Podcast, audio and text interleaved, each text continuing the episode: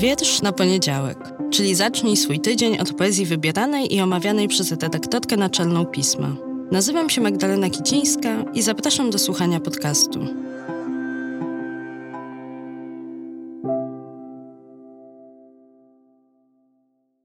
Partnerem Wietrza na poniedziałek jest Instytut Kultury Miejskiej, organizator festiwalu Europejski Poeta Wolności, który odbędzie się od 17 do 20 kwietnia 2024 roku w Gdańsku.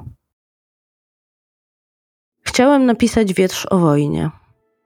Chciałem napisać wiersz o wojnie, wysłać do czasopisma, dostać hajs, żeby na jeden dzień wrócić na stare śmieci, napić się z siostrą w najgorszej mortowni pójść ze szwagrem na wystawę Świat Żab. Na wystawę Świat Żab miała być żaba pomidor.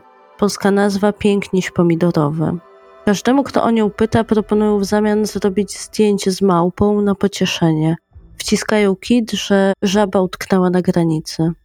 Chciałem napisać wiersz o wojnie. Każdy czerpie zyski z wojny jak umie, ale w ciągu ostatniego tygodnia matka żegnała się ze mną cztery razy. Za pierwszym razem powiedziałem: Pojebało cię, mamo. Za drugim: Kocham cię. Za trzecim: Wybaczam ci. Za czwartym skończyły mi się słowa, więc odpowiedziałem cytatem z piosenki zespołu Kino. Jeśli jest w kieszeni paczka papierosów, znaczy dzień nie będzie taki zły. Ta piosenka leciała w dokumencie o pierwszej czeczeńskiej wojnie. Rumiane rosyjskie dzieciaki w ujęciu kamer czekają na sygnał. Siedzą na transporterach, mrużą oczy od słońca. Jeszcze wczoraj palili przyciski w windach, pisali słowo chuj i pochodne na ścianach. Chciałam napisać wiersz o wojnie, ale składam broń. Niech to będzie wiersz o wildze i ciepłej deszczówce, o mgle z nad granicy cienia, o żabie pomidorze, która uśmiecha się do mężczyzn po obu stronach drutu kolczastego, o śpiącym człowieczeństwie. Zaczęliśmy dziś inaczej niż zwykle, bez mojego cześć ale mówię Wam cześć, dzień dobry albo dobry wieczór, w zależności od tego, kiedy słuchacie. A zaczęliśmy wietrzem Iwana Dawidenko, który opublikowaliśmy 24 lutego 2022 roku. W weekend minęła niestety druga rocznica pełnoskalowej inwazji Rosji na Ukrainę. Miałam nadzieję, taką bardzo kruchą, pewnie równie naiwną, że nie będziemy obchodzić kolejnej rocznicy, że wojna się zakończy. No ale jak wiecie, tak się nie stało. I dalej mam kruchą nadzieję, wątłą, idealistyczną, naiwną, nazwijcie ją jak chcecie, no ale mam ją, że trzeciej rocznicy nie będzie.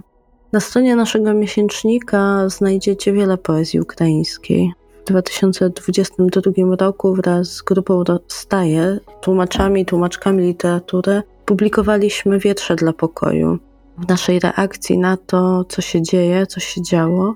W opisie tego odcinka znajdziecie do nich link i bardzo Was zachęcam do tego, żeby z tą poezją pobyć. Odsyłam Was też na magazyn pismo.pl, gdzie w serwisie pod koniec zeszłego tygodnia opublikowaliśmy fragment książki w mieście Wojna, która ukaże się za chwilę, 28 lutego nakładem wydawnictwa Czarne. Jej autorem jest poeta Serhii Żadan, którego znacie z łamów pisma poetyckich, z tego podcastu. Mam nadzieję, że znacie też jego twórczość w tomach książek ukrytą, książek poetyckich, ale nie tylko, bo jest świetnym prozaikiem.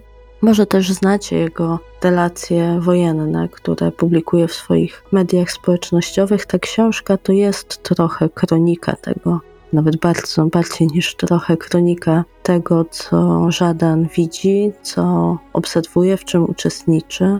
Autorem przykładu jest Michał Petryk, a ja Wam chciałam przeczytać dzisiaj fragment i no właśnie jeszcze raz zaprosić do tego, byśmy słuchali, czytali ukraińskie głosy. Ten fragment to dzień 17 po wybuchu wojny, 12 marca 2022 o 17 żaden zapisał. Rano w Charkowie prawdziwa wiosna. Patrzysz w niebo, oczy łzawią od słonecznego światła. Potem zaczynało motać. Automatycznie się schylasz, dostrzegasz mokry śnieg, ciężki, lepki czarnoziem, szary asfalt. W mieście pracują służby komunalne, rozbierają gruzowiska, odśnieżają. Widać, jak wielu jest tu wolontariuszy, poznajesz ich po busach i ciężarówkach. Jakie to dziwne uczucie, kiedy koło domu zatrzymuje się maleńka osobówka, wyraźnie hipsterska, a z niej wychodzi żołnierz z karabinem. Trzyma w dłoni siatkę z ciepłymi ubraniami. Z klatki wychodzi dziewczyna, przez jakiś czas rozmawiają, on daje jej tę siatkę, na chwilę zatrzymuje się na słońcu, grzeje się, wsiada do hipsterskiego auta, rusza na front. W szpitalu numer 4 lekarz przyjmuje leki. Co tam się dzieje? pyta. Jasno, że nie nadąża śledzić wiadomości za dużo pracy. Opowiadamy mu, co widzieliśmy, umawiamy się, że w najbliższych dniach przywieziemy więcej pomocy. Po południu na ulicach zostaje niezbyt wielu ludzi. Ze ścian kapie woda.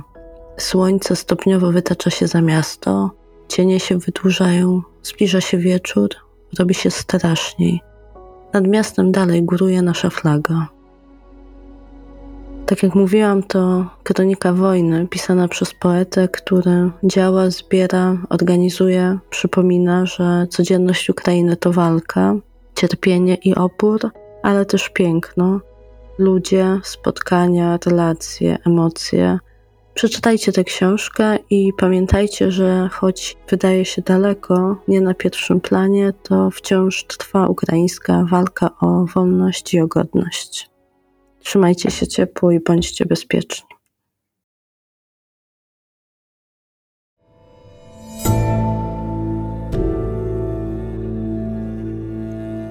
Pismo. Magazyn opinii.